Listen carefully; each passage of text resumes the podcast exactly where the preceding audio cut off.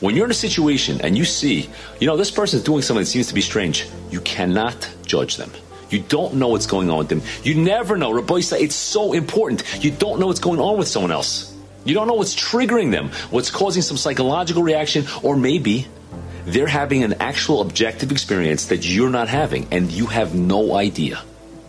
And you know what? They may be doing something that seems strange to you and seems even wrong to you.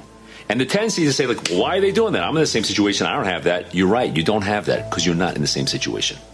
And if we go, if we want to be successful and want to have good relationships, yes, avas chinam, yes, dan l'chavschus, you need that. But it's very important to know to do the right thing. You can't judge somebody what looks so clear to you because very often you're 100% missing an incredibly yisodi foundational idea in their reality and you don't see it.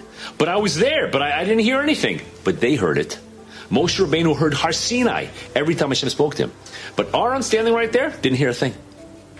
So when you're in a situation people do things that seem very strange, well, you know, they shouldn't be doing that. Who are you to open your mouth? And I'm saying this very important because sometimes you see situations that people, good people, do things that seem to be very strange. Why are they doing that? It's so extreme what they're doing. Because if they're doing something extreme, that means something extreme is going on and you have no idea. And it's very important to be a successful Jew in life to recognize that, you know what, I don't know what's going on there. I can't judge them.